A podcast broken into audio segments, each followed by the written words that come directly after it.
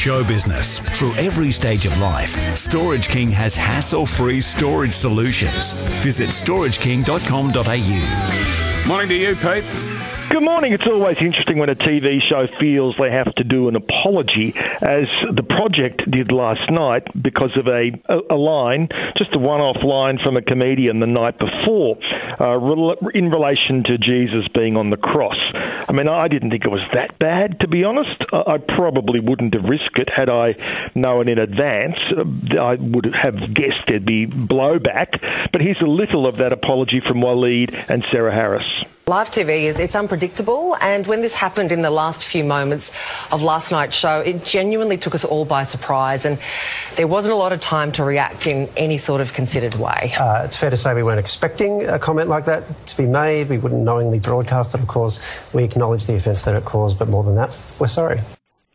Well, at least they've owned it. I mean, I don't know they even had to do an apology. I mean, this will teach them for doing something live on that show. I think it was, we need more of this sort of unscripted, unexpected, slightly controversial stuff on the show. I don't know that you necessarily have to go mopping up after anyone says a joke that someone finds offensive, because at the moment with that show, because it's like the cockroach of TV shows, and basically people are waiting to jump on it with any slight mistake they might make.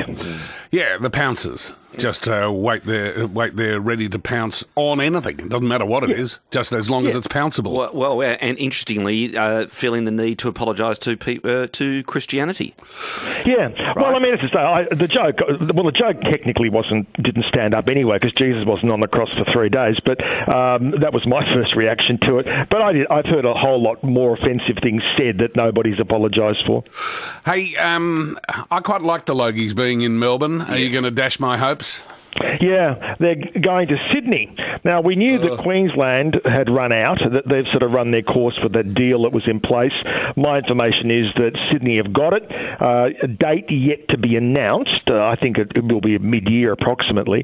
But there was a bidding war that went on, and I'm told the state government in New South Wales kind of offered up the best deal, the best incentives. And I told you last year, like in Queensland, they would offer an incentive or a reimbursement of $1,000 per celebrity, like one of those culls when you bring in a dead fox and get a $500 or something.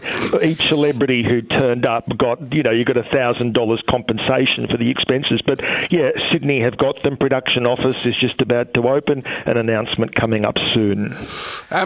There seems to be. Well, how do we know what's happening to Harry and Meghan, and then there's Andrew and this and this and this? Does Buckingham Palace leak? Oh, no, they all leak. Everyone leaks.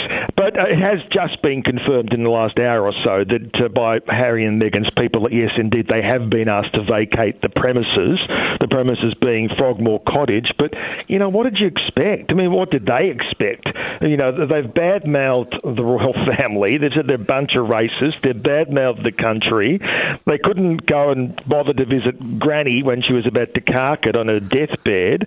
They talked about publicly what a dump the cottage was. Anyway, they don't do any active duty at all to help out the royal family, but we want a house on call in case we decide to use it, maybe a week a year. The rest of the time it can sit there empty. Tell him he's dreaming. So, yeah, that seems to be pretty much what King Charles has done, although the timing's interesting, that it's being reported that the eviction notice was handed out the day after the book came out, so it doesn't look like he is taking any of this lightly, and you wonder if it's a precursor of what's to come. And when they moved out, Charles said, "They could not be more delighted." Hey, the reporting on the coronation, who's going to, be the entertainment, is so far focused on who's knocked it back. It's going to be in May.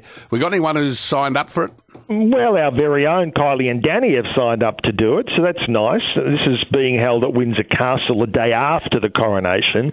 Some of the reporting has made it look as if Kylie's going to be there in her hot pants spinning around during the coronation itself. It's not. It's the day after. And, yeah, you're right. A lot of that narrative has become Adele said no and Ed Sheeran said no, and they're doing it because they're siding with Harry and Meghan. Well, we don't know at this point. Harry and Meghan themselves might actually be there. We're still still don't really know. But yeah, they've got Kylie and Danny, they've got Take That, they've got Lionel Richie, and there will be others who will be signed on within the next few weeks. I mean, bearing in mind this is only 9 weeks away, and these things take a lot of prep, so there will be others to be announced. Good on you, Pete. Stay with us. Remember, the Rumour File's always open at breakfast@3rw.com.au. 7:27 after 8, Pete. Yeah, Justin Bieber cancelling his world tour, which included dates that had never actually been locked in, but the intention was he'd be coming back to Australia because he cancelled last year. Now he's cancelled the whole world tour. I mean, to cancel one stadium show is pretty dramatic in itself, but to cancel the entire world tour, I mean, there is a problem there. He's 28 years old. There is definitely a problem. I don't know what the problem is, but it's a serious one, I would suggest to you. And big news out of the radio world too, where Kate Ritchie about to bounce back onto radio again, but she will not be rejoining those most excellent broadcasters, Tim Blackwell and Joel Creasy. She's in fact moving to the breakfast show in Sydney with Fitzy and Whipper. So unusual move for her. She's had time out to deal with her own health issues, including an unhealthy reliance on alcohol that she's been bravely public about. So good on her. She's match fit and ready to go, but it will be in the breakfast shift in Sydney. Yep, she is grouse, and you're quite right, as are Tim and Joel. Good on you, yes. Pete. We'll catch you later. Bye.